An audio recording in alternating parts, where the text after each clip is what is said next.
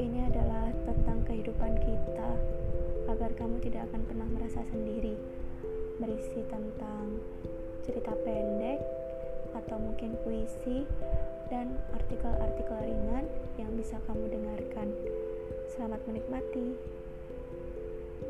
thank you